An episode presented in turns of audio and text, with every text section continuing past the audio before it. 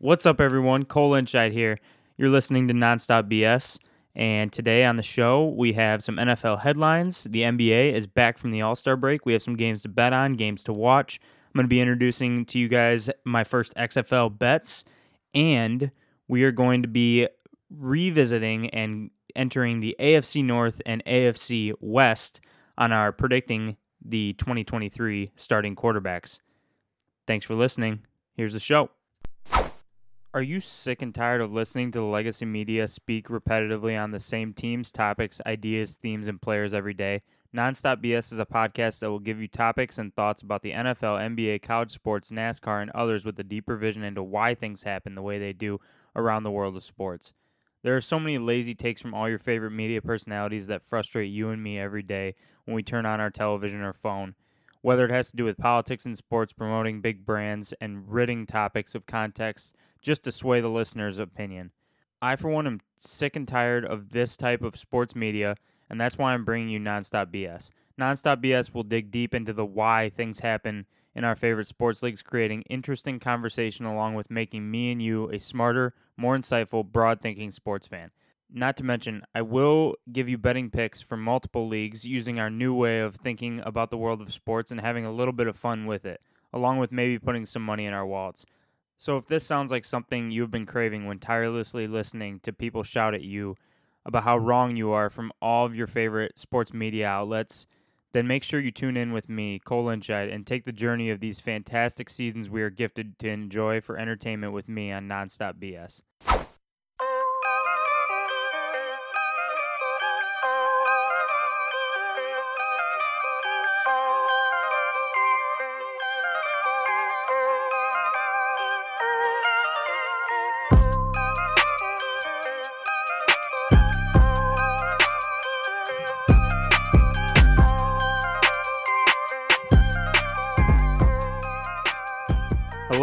Everyone. Welcome in.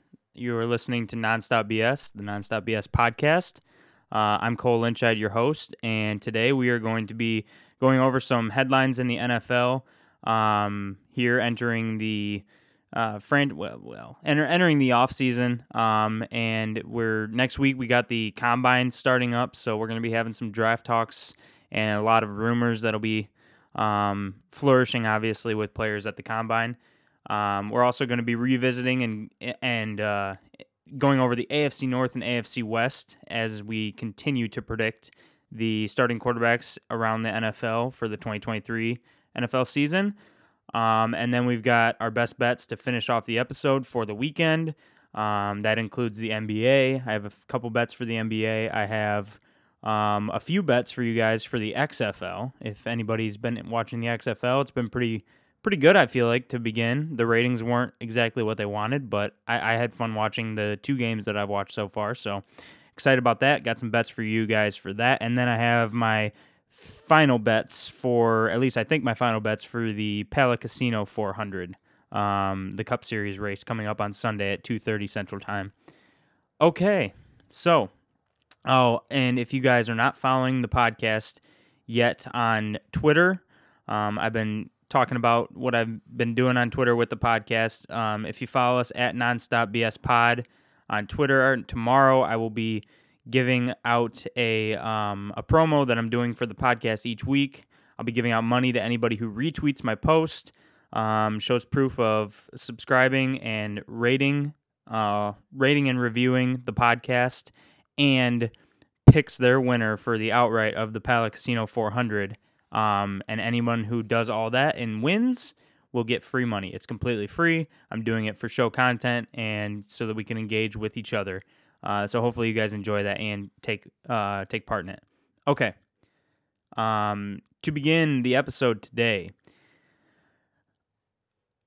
Taylor Lewan, Robert Woods, and Zach Cunningham, amongst others, were released from the Titans. Uh, we talked about this. I talked about this on on Tuesday, on Wednesday on the podcast, and I, I said that the this was coming basically for the Titans.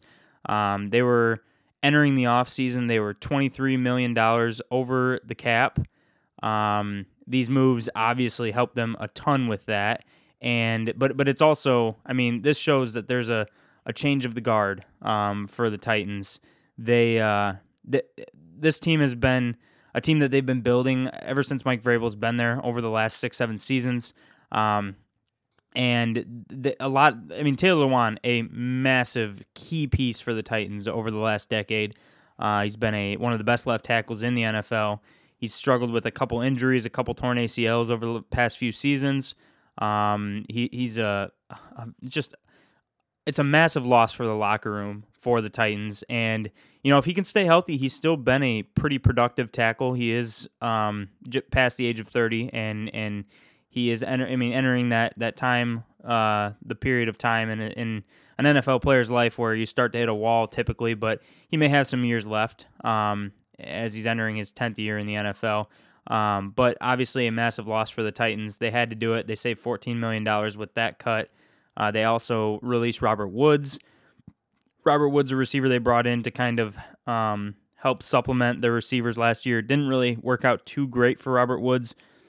Um, but he, he, I mean, he he was a good player. Robert Woods is also a guy who's kind of nearing the end. So it's it, the the Titans are clearly showing here they're going to get rid of veterans that have these high money contracts, and they're going to try to, um, as I said before, competitively rebuild this team. Um, as they have a lot of a lot of a lot of guys in this situation with a lot of money that they can save by releasing them. So, um, obviously, it's probably some, especially the Taylor Lewan move is it's a big move for for Titans fans, and it's it's showing a new era in Tennessee, but.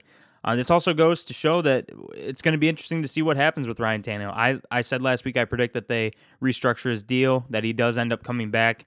Um, I think these cuts kind of, and I don't know if it says that that's what they're going to do, but it definitely shows that that's not priority number one. Was trying to figure out what happens with Tannehill. They're going to work on something with Tannehill. I think that he's going to be back at starting quarterback, and these these cuts are showing that there's other people, other players that are easier to get rid of than Ryan Tannehill for the Titans this year. Um, Vance Joseph hired as Broncos defensive coordinator, uh, which is really interesting because four years ago he was um, the head coach of the Denver Broncos. You don't usually see that, and it was definitely a surprise. Um, but for most people, that he was even interested in becoming the Broncos defensive coordinator job or the Broncos defensive coordinator. But I think personally that the only way that Vance Joseph does this and makes this move is if he thinks that this is going to vault him into a head coaching position eventually. And it really couldn't be much better of a situation. The Broncos' defense overall was good last year, but they, they also kind of, I feel like, were dragged down by how bad the offense was. They have a lot of really good young talent, uh, guys like Justin Simmons, um, guys like Patrick Surtain, uh, some really good linebackers, Josey Jewell, um, and, and plenty other guys that they have to build around on defense still. And he's going to be teamed up with Sean Payton as the offensive coordinator. Russell Wilson is the quarterback. We'll see how that goes. They have a lot of talent on offense, though, that underwhelmed last year uh, when you look at their receivers, running backs. Um, although there was a report as well that Javonte Williams' recovery may take more time than expected. So that'll be something that'll be interesting to watch. He's a key piece to the offense, uh, entering his third year in the NFL. So, um, but but regardless, Vance Joseph is in a great position to rebound a defense that has a ton of talent on a team that has a ton of talent. So, and and he also is under Sean Payton, who is one of the most proven uh, head coaches in the NFL. Um, so there's no there's no power struggle here. There's nothing where Vance Joseph feels like he should be the head coach of this team. Um, at least at this point, obviously, because Sean Payton is such a fantastic coach and a really good leader. I'm not a big fan of him, but he is a fantastic head coach. And I think Van, I think I think that's where Vance Joseph. That's why this Broncos defensive coordinator job stuck out as a really good opportunity for him, and so he kind of um, hit his ego, and and I think it's a good move for him. So they're very interesting, though, obviously. And then also the Rams release Bobby Wagner. We're starting to see a lot of these guys start to get cut. Teams are starting to shave down their their cap number and and prepare for free agency. So it's going to be interesting to see how many how many free of these guys get cut and who ends up getting cut. Bobby Wagner cut by the Rams after one season, uh, super underwhelming season for the Rams as well. So not a surprise there at all. Matt Nagy replaces Eric Bieniemy as offensive coordinator for the Chiefs. Eric Bieniemy, as we talked about um, in the first episode, uh, went over to the Washington Commanders as their offensive coordinator. Matt Nagy was the offensive coordinator for the Chiefs before He was the Chicago Bears head coach and came back as quarterbacks coach uh, last year after being fired by the Bears. Um, and I mean, Matt Nagy enters the also cushy offensive coordinator position for Andy Reid. We'll see if it ends up any different. It'll be really interesting to see if it ends up any different for him than Eric Bieniemy. I think Matt Nagy is a. I, I thought he was a good head coach for the Bears. I thought that he wasn't really the main issue. I mean, there was obviously. It, he obviously didn't do a fantastic job with Chicago after a great year one. They go 12 and 4 and get in the playoffs. Um, but but they were pretty underwhelming with back to back eight and eight seasons, and then a complete failure of a failure of a season his last year. Um, but I I feel like he's somebody who definitely will and does deserve a second chance. We'll see if that works out any different for him as Chiefs offensive coordinator as than it did for Eric Bieniemy, uh, who has struggled to get any sort of head coaching opportunity. Um, being the Chiefs offensive coordinator. So I, I think that's super interesting. A guy that another guy becomes the Chiefs offensive coordinator, who I think will be an, an NFL head coach someday. And so we'll see how long it takes him. Okay. Not too many main headlines. Those are just some that I wanted to go over um, that happened since the last podcast that I thought were a little bit interesting, but we're, we're still quite a bit of ways, quite a ways away from the main headlines starting um, as the new league year begins here in mid March. Okay, let's jump right into our predicting the starting quarterbacks, um, AFC North and AFC West division. Couldn't really come up with a great name for this segment, but predicting the starting quarterbacks of 2023 around the NFL. okay, AFC North is where we're going to start today. Um, I am gonna say like the, a lot of these are pretty boring, so I, we'll just kind of. I kind of also want to just go over quarterbacks and give you guys information on them if you're not like super into the NFL and watch all these guys on a day to day basis, we can kind of go over the positions that each of these teams are in as well as predicting, you know, what their quarterback is. We'll kind of give you their quarterback situation. Um, if it's not so interesting as to who the quarterback will be. So, starting off with the Cincinnati Bengals, and uh, Joe Burrow is their starting quarterback. They drafted him in 2020, the first overall pick. Uh, he was hurt his first year in the NFL, and the last two years, he brought them to a Super Bowl in 2021, a Super Bowl loss to the Rams, and then last year brought them back to the AFC Championship, and they ended up losing to the Kansas City Chiefs, uh, who eventually won the Super Bowl.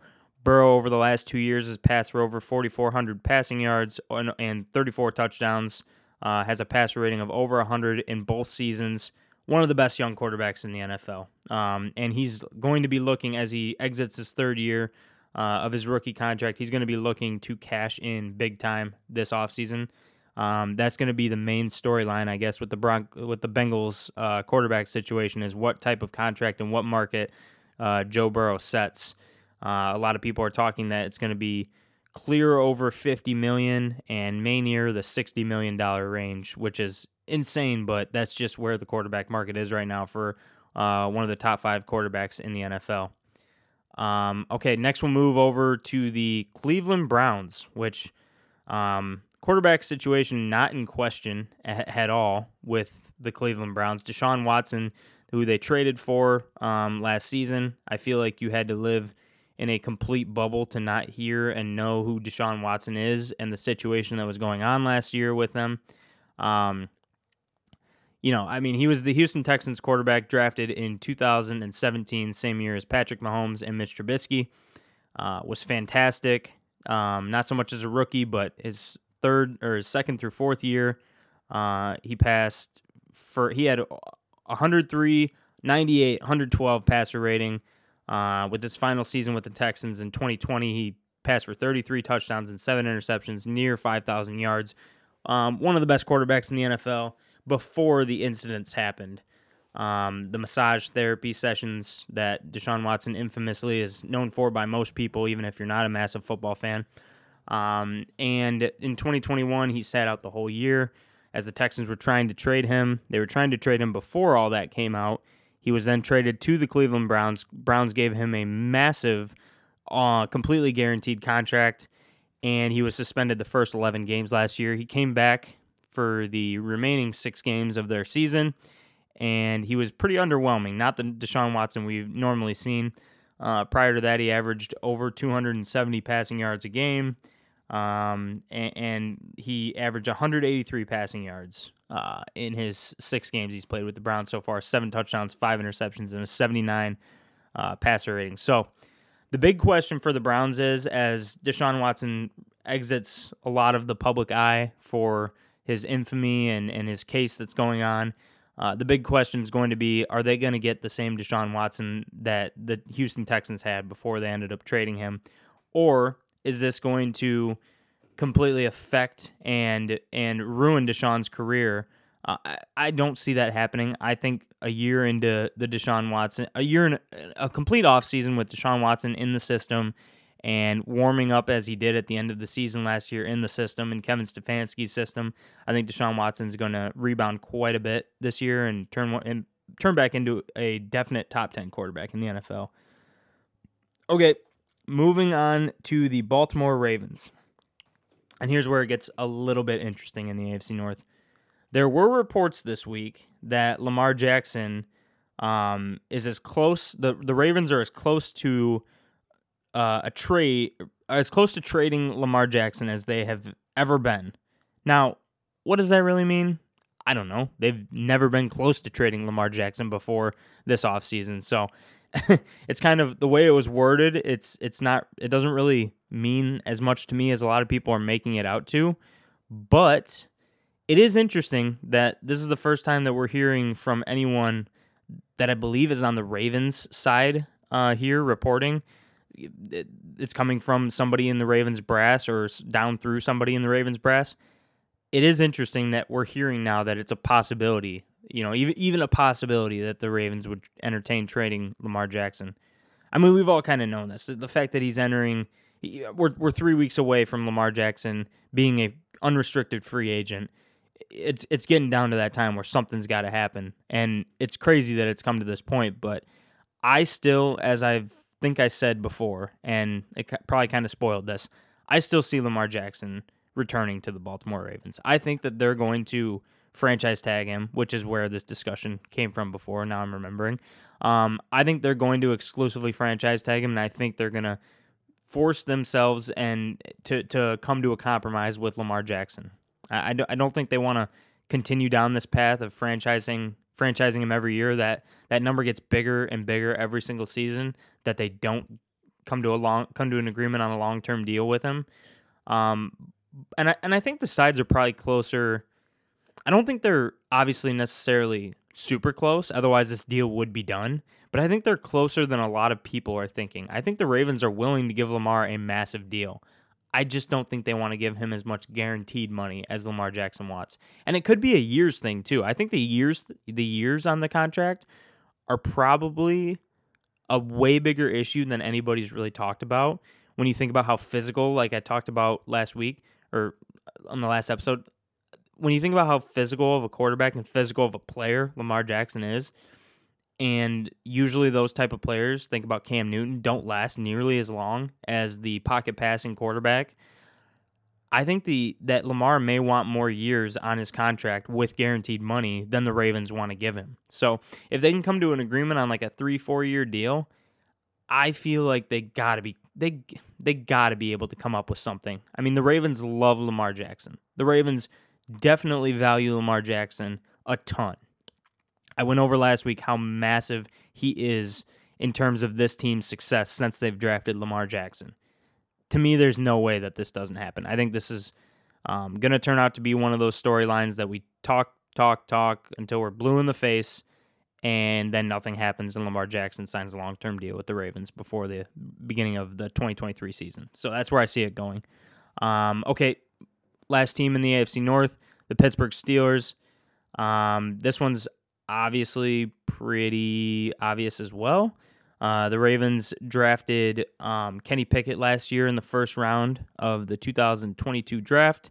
He started the season on the bench, but was soonly or quickly replaced Mitch Trubisky as the starting quarterback. Um, Pickett struggled early on, but he really down the stretch played a lot better and showed massive improvement really quickly. And when you put Kenny Pickett into an offense that has Najee Harris, uh, George Pickens, who played really well last year, Diontae Johnson, a really good receiver, and a defense that is pretty loaded uh, with Mike Tomlin as a head coach. I mean, really, you couldn't ask for much better of a situation for a rookie quarterback. So I, I see Kenny Pickett taking a massive improvement this year, taking a massive step up this year. Um, and I, I think Kenny Pickett is going to turn into one of those young, really promising, kind of similar to a Trevor Lawrence type season uh, this year. I'm not not sure Kenny Pickett's the exact type of player and has the exact skill set that Trevor Lawrence does, but man, is he in a better situation than Trevor Lawrence has been in. Um, that's just to me, that's a really good comparison as to what type of season I'm expecting out of Kenny Pickett. I think the Steelers are going to be improved this year. They won, I believe it was six of their le- remaining game of their last games of the season. Uh, after starting out, let's see, let's get this exactly right because I obviously did a bad job of prepping for this um, for the the Steelers. Yeah, they won their last four games of the season after they started. Well, they started the season two and six. They ended out nine and eight. So I mean, seven and two over the last uh, nine games of the season and winning their last four against the Carolina Panthers, Las Vegas Raiders, Baltimore Ravens, uh, and Cleveland Browns. So, um, you know, the Steelers are going to be a really fun team. They're really young. They're going to be a really fun team this year, and it's going to be interesting to see how much of a leap Kenny Pickett is able to take. Okay, let's move right on over to the AFC West, which again is, like I said, these both these divisions this week, not the most exciting ones to talk about, like new quarterbacks or they're in a, a rebuild at quarterback or they're trying to figure out who their quarterback is. I mean, you start off simply with the Denver Broncos, and they're locked in, locked and loaded, locked into Russell Wilson as their starting quarterback. Um, Russell Wilson signed or was traded to the Broncos last year and immediately signed a massive deal with the Broncos.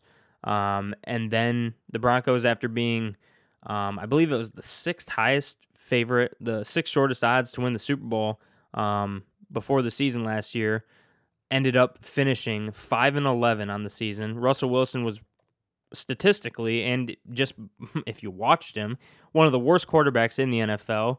Um, he threw for th- 3,524 yards, completed 60% of his passes, threw for 16 touchdowns and 11 interceptions, uh, with a quarterback rating or a passer rating of 84.4.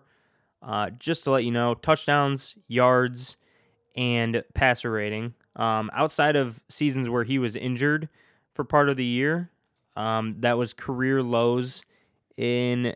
Uh, it was career lows in passer rating and touchdowns by a long shot. I mean, it was it was an it was a terrible season for Russell Wilson, and a lot of even the stats I think that he did put up were I know they were at the end of the year, and it was a lot of stat padding because um, the Broncos were in games that really didn't mean anything anymore, and Russ just kind of let loose.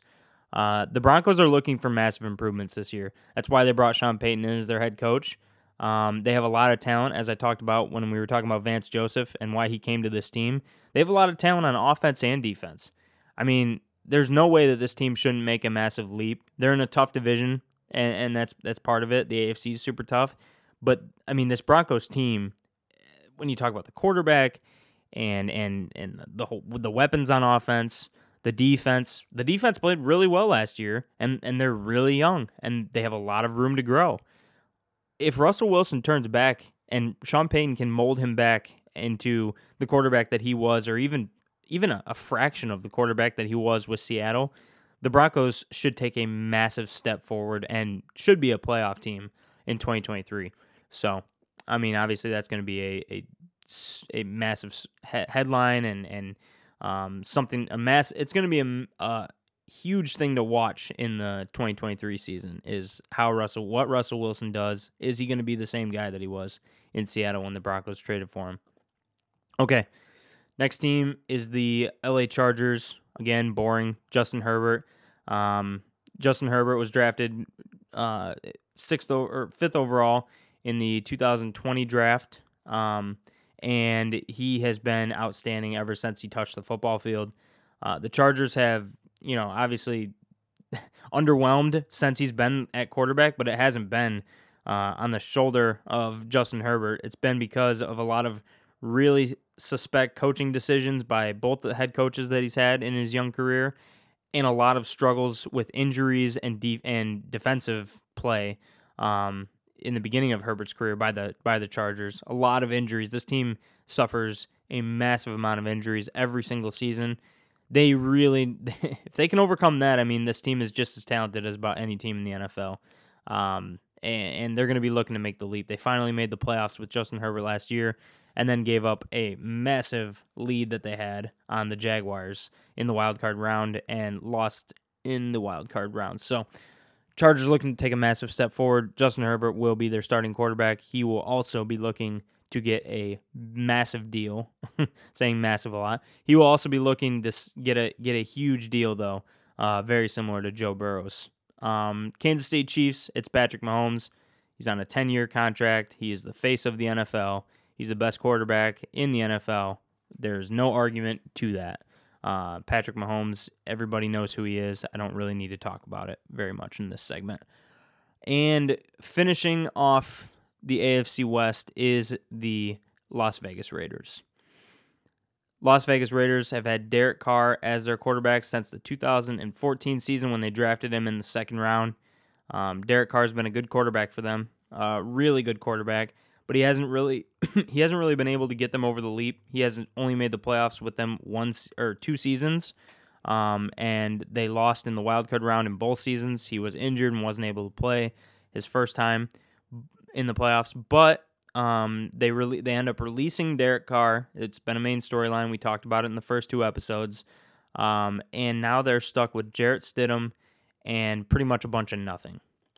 I I think the Raiders are are stuck. I mean, I, draft position wise, this team is not in a position to, without trading away a ton of stock and a ton of draft picks and a ton of assets that they have, they're not in a great position to try to trade up for either Bryce Young or CJ Stroud.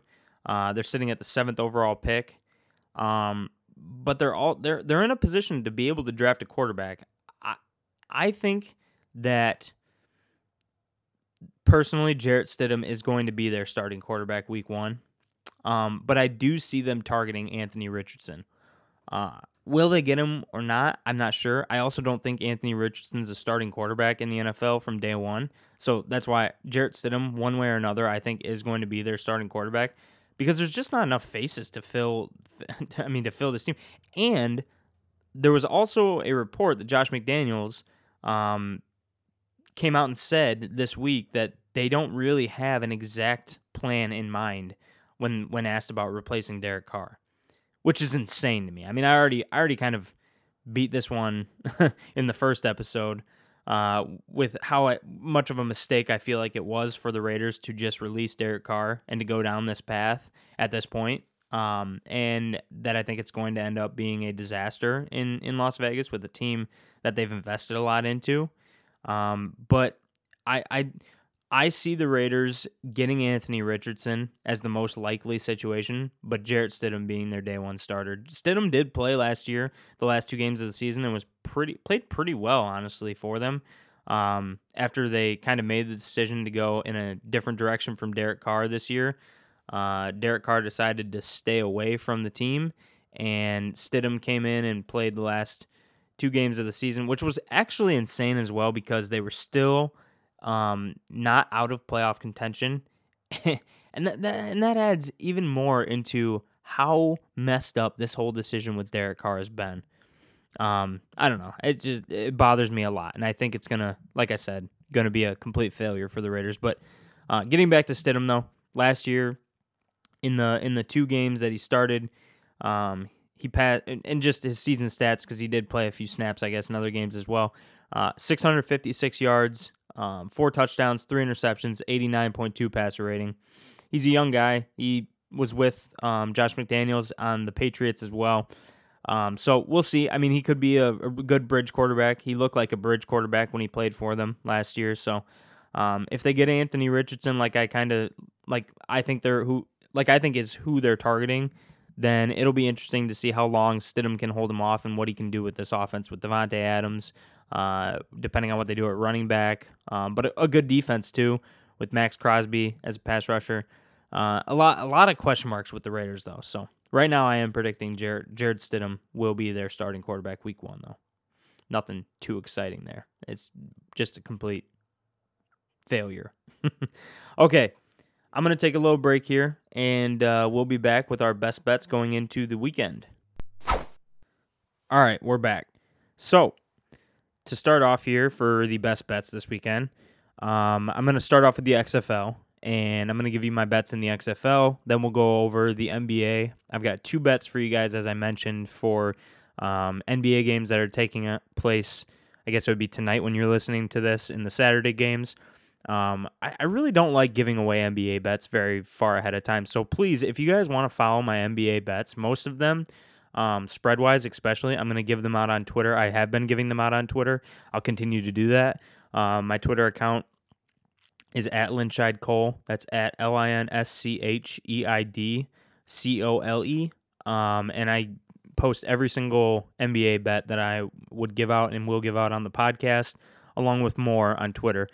Um, there's a lot of injuries and a lot of players that kind of that also just take the night off uh, in the NBA, and it's really hard to predict. And that's why I don't like betting NBA games very much ahead of time, unless you know it's going to be a premier matchup or a game that's on ESPN, ABC, uh, TNT, where players are not allowed to just sit out for no reason unless there's an injury. So if it's a game like that, I'll be more willing to give out bets, or in certain situations, I will, where I really like the number, but Otherwise, um, please follow me on Twitter because I give them out about an hour or two before the games usually start uh, every night. But and then we'll finish it up obviously as well with the um, with the Pala Casino 400 uh, bets that I have that I'm going to be giving out, and you can follow on Twitter as well for those. Okay, starting off with the XFL tomorrow night, we have a game. We had a game last night too. I did actually win that bet. I posted that one on Twitter. Um, I bet the uh, St. Louis Battlehawks um, plus four and a half, and they ended up winning by two over the Seattle Sea Dragons. If you guys have not been watching the XFL, this is the week two um, of the XFL season. There's an eight uh, eight week season, and then or a ten week season. I'm sorry. There's eight teams in the XFL, um, so four games each week between the eight teams there's two divisions, and then and there's a 10 week season, and then there'll be a four team playoff um, that will take place in the end of April, um, from April 29th till May 20 May 13th is the date of the championship. So week two here, young in the season. Uh, DC Defenders at the Las Vegas Vipers tomorrow night. Um, the DC Defenders are own the DC Defenders and Las Vegas Vipers are 0 1 coming into this game. Uh, this game's a 6 p.m. tilt Central Time, uh, 7 p.m. Eastern. The Vipers are favored by three right now, um, and they're favored three, three and a half, depending on what book you're looking at. Um, I thought the I thought the Vipers played really well against Arlington. They had a lead early on, 14 to three, um, and I I thought they played really well, and I think they're a really good team. Um, I actually have a future position on them as well to win the championship at plus 700. So I, I, think this is a super talented team, and I like them by three in this game, minus 110. That's the best number out there right now. Um, I already bet that, so go ahead and, and find it if you if you can in any of your books. I, I believe it's still available. I put it in shortly before I started the podcast here on Friday night, so hopefully it's still available for you guys. But I like them by three. Um, not so much by three and a half. I, I think that these games are, unless you're really sure, it's hard to bet a favorite by over three right now in the XFL. Uh, in week two, these teams are super unpredictable, and some of most of these bets honestly are just for fun. So really, really low amounts of money. I'm putting one unit on it on the on this bet, but yeah, just keep it. Be relative to the fact that these teams are brand new and this is the second week of their season. Okay, also, then on Sunday, we have two games one at 3 p.m. Central Time and one at 6 p.m. Central Time. The first at 3 p.m. is the San Antonio Brahmas uh, at the Orlando Guardians. Um, and I like the the Brahmas are favored by three and a half right now at most books. Um, I have less of a lean on this one, but I lean Orlando Guardians at uh, plus three and a half. Um, I just think it's too much separation, too much reaction off of week one. The Guardians obviously lost pretty bad to the Houston Roughnecks week one. Um, they lost 33 to 12, and the Brahmas lost by only three to the Battlehawks. But I think you're going to find that um, obviously week one, a lot of funky things can happen. Like I said, these are that was the first time any of these teams have played together ever. Uh, coaching, coaching staffs, players, everything. So it's just a massive overreaction for two teams that lost their first game, and the Brahmas are over a field goal favorite. Uh, I think that's a little bit of an overreaction. So a slight lean toward the Guardians. I have it right now. I'll probably play it at a half unit. Um, so a really small bet on on the Guardians plus three and a half, and then the final game on Sunday at 6 p.m. is the Arlington Renegades at the Houston Roughnecks. The Houston the Roughnecks had obviously that big win against Orlando last week. Um, they're the favorite in the market right now to win the the XFL championship. But Arlington, with Bob Stoops as head coach, played really, really well, came back. I don't think Arlington's nearly as talented as the Roughnecks and as a couple of, I don't even think they're as talented as the Vipers, who they beat in week one. But um, right now, the Renegade or the Roughnecks are a five point favorite um, over Arlington. So that's a I mean that like I like I just said, that's a massive overreaction to week 1 of these unpredictable teams and Bob Stoops is probably the best coach in my opinion in the XFL. I love a team getting 5 points in week 2 of the XFL season. I think that's absolutely ridiculous and a number that is going to um, be corrected. Not that that bet will win at, at, by any means, for sure. Um, it's super unpredictable, but getting five points with an XFL team right now as Bob Stoops is head coach, that is way too good to pass up on. That's my best, my absolute best bet in the XFL. I also like the total. The total in this game is jacked up a little bit. Most of these totals are 37 38 in these games uh, in week one. They were around in that range. Um, the clock's the clock does not stop if you're watching these games. Incomplete pass, clock keeps going. Um, they pause until the offenses are set um, when they get a first down, and then they obviously pause after change of possession, stuff like that, commercial breaks, timeouts, all that. But besides that, the clock does not stop moving. So totals are lower in these games, obviously. This total sits right now at 40 at most books. Um, and I'm going to play also for a unit, the under 40 uh, minus 110 is the best number that I can find right now. So like the total, and I like the Renegades catching five points uh, at the Roughnecks on Sunday night. Okay, moving over to the NBA. Um, two games that I like, as I said, for Saturday evening. The first one is the Celtics that are the Celtics taking on the um, Philadelphia 76ers. Uh, Celtics right now on the road are a one point favorite. Total is 227. Um, both teams are expected to play pretty much their whole lineups right now. The only player that's announced out is Dewayne Dedmon for the 76ers. But both these teams are pretty healthy. Um, and this is honestly a premier matchup in the in the Eastern Conference. Uh, two of the top three seeds in the East. The Celtics right now 43 and 17, Sixers 39 and 19. The Sixers at home against the spread right now are 22 and 10. Um, and the Celtics on the road are 14, 14 and 1. Um, as an underdog, the Celtics are 9 and 6. And in their last game, their last 10 games for both teams, they're both 7 and 3 against the spread. Um, Sixers are 35 and 23 against the spread this season. The Celtics slightly worse, 32, 27 and 1. They're also looked at as a better team by the market by quite by a significant amount um, to the Sixers. So this is obviously a pretty decently lined game, but I think that this number is going to drop because the Sixers have played really well at home. Obviously, they're one of the best home teams against the spread in the NBA. As I just read, 22 and 10. That's a ridiculous number. Um, and I, I think this number is going to drop, and I think the Sixers are going to end up being a favorite. So if you can still get their money line at what I'm getting it at right now and what I'm about to bet it at right now at plus 100, that is going to be one of my best bets in the NBA for tomorrow. Um, and I think that the, these teams are – the Celtics are a better team, but the Sixers have been really hot. The Celtics just had a big overtime win um, on Thursday night uh, against the Pacers, in which they came back um, right at the end, put it into overtime, and then won. Um, I think the Celtics also are more confident in what they can do and don't have don't have as much to prove right now coming off the All Star break as this as the as the 76ers do.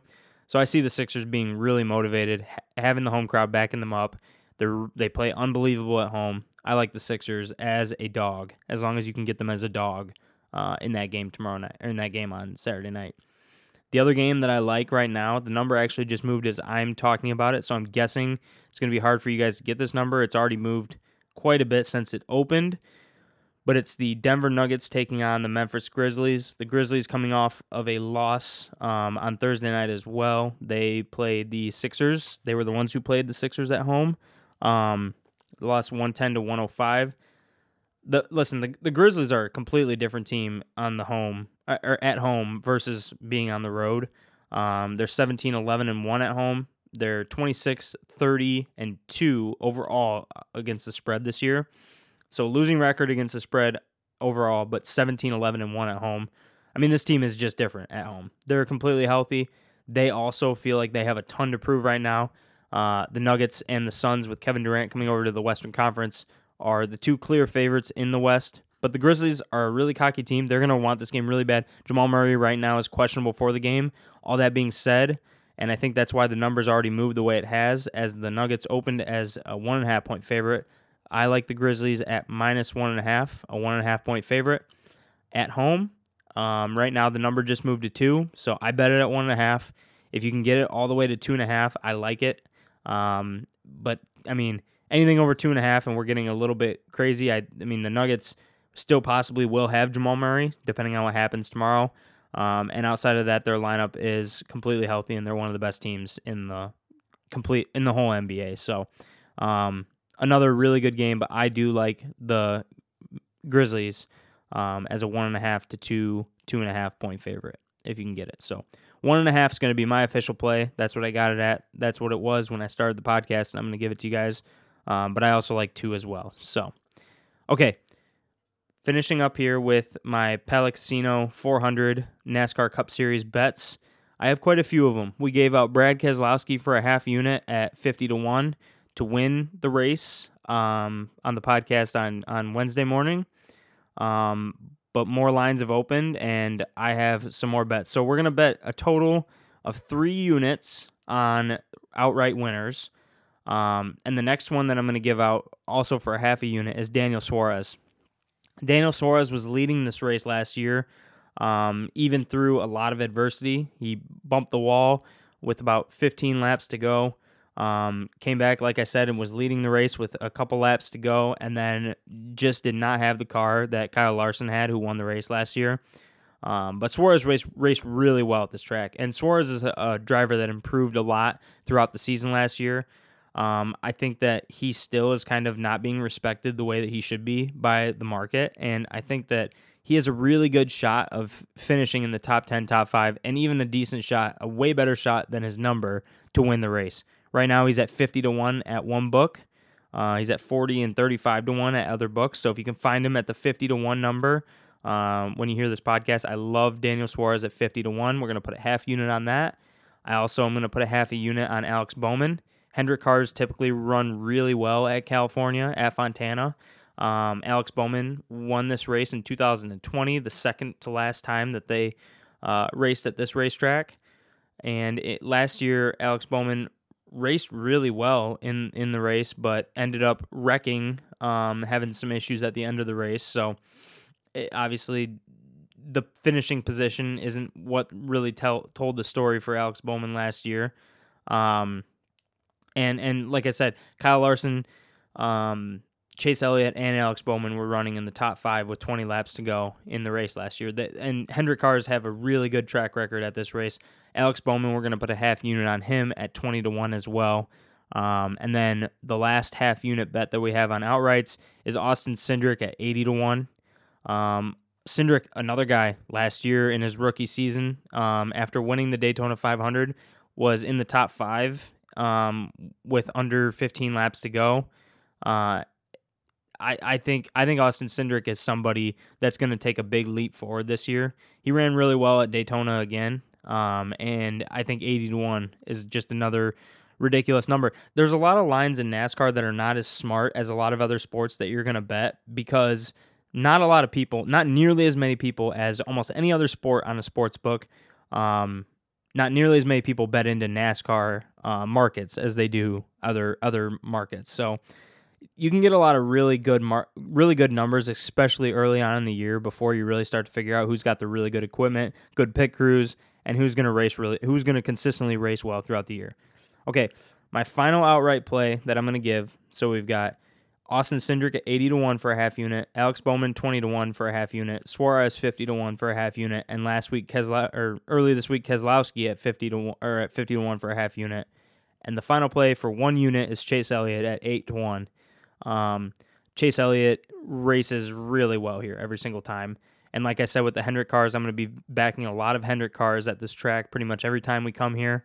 Um, and I just think Chase Elliott is going to be really hungry to get a win at this track. He had the best car, arguably. I think he had the best car though last year when they were at um, at California. So I think Chase Elliott's really hungry coming into the year in general. And this is a track that he feels like he should have won last year. Uh, I had a little Hendrick uh, um, competition and, and fight that went on in the race. You have to look that up if you didn't see it last year between him and Kyle Larson. Larson ended up winning the race. Uh, I see Chase Elliott as having probably the best chance of winning this race. So eight to one on Chase Elliott, uh, and we're going to get some sort of a good return as long as one of those five drivers win the race. Okay, three more plays for the race. I like a top tw- top ten finish for Brad Keselowski as well at plus two fifty. As I said, over the last six times they've raced here, um, before last year, Keselowski's finished in the top 10 every single time, in the top five, five out of six times. Uh, a top 10 at plus 250, I feel like, is a great bet. So I'm going to put two units on that play. I'm also going to put a unit on Erik Jones, who runs well here. Also, he got finished third in the race last year in his breakout season with Richard with Petty GMS Motorsports. Um, a top 10 for Erik Jones is plus 115. One unit on that. And then also, I like one matchup at this point. I may give out some more uh, on Sunday, so be watching my Twitter account as well for that. Um, but Kyle Busch minus 114 versus Ryan Blaney. Kyle Busch, another. Uh, Kyle Busch had a fantastic race car in both the first two races. In the Daytona 500, um, he had a really fast race car, and he had definitely the best race car in LA when they raced at the Coliseum. Um, and I think that I think Kyle Busch is going to have a great year. I really just do. And I think Ryan Blaney um, is being pretty much even odds with Ryan Blaney. I'm going to take Kyle Busch almost every single time, uh, uh, barring something crazy happening in practice. I'm gonna I'm gonna take Kyle Busch almost every single time against Ryan Blaney. So it's just it, it's to me it's it's a number that res- a lot of I think the sportsbook sportsbooks really because Ryan Blaney was so consistent last year um, but yet never won a race and str- really struggled at the ends of races a lot. I think the sports books value Ryan Blaney a lot more than they probably should. Um, so I'm gonna definitely I'm gonna like to take a lot of people probably versus Ryan Blaney, especially really good drivers that are that are looked at as the same as Ryan Blaney. So Kyle Busch minus 114 versus Ryan Blaney. Okay, I'm gonna round that out. I'm gonna repeat my bets one more time for you guys. We like the Grizzlies minus one and a half against the Nuggets tomorrow night or on Saturday night. We like the Sixers um, money line plus plus a hundred uh, for a unit against the Celtics on Saturday night. In the XFL, we like the Vipers minus three, uh, the Guardians plus three and a half, the Renegades plus five, and the total in the the Renegades and Roughnecks game under forty. And then in the race, we have on top of the plays that we gave out last podcast, we have Chase Elliott for one unit at eight to one, Austin Cindric at eighty to one, half unit, Alex Bowman at twenty to one, half unit, and Daniel Suarez at fifty to one, half unit. Keselowski two plus two fifty for a top ten. Erik Jones plus one fifteen at a top for a top ten, and Kyle Busch versus Ryan Blaney minus one fourteen. Okay, thank you guys for listening to the podcast. Um, if you can rate, review, and subscribe, I would really appreciate it. Tell a friend who you think would be interested in the podcast. I'm having a lot of fun. Uh, I look forward to you guys taking part in the activities and the um, competition that I'm going to be posting on Twitter tomorrow um, for the Pala Casino 400.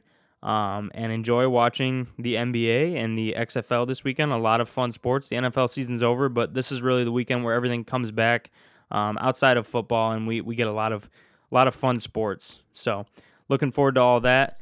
Thank you guys again for listening. We'll catch you next time on Wednesday morning here on Nonstop BS.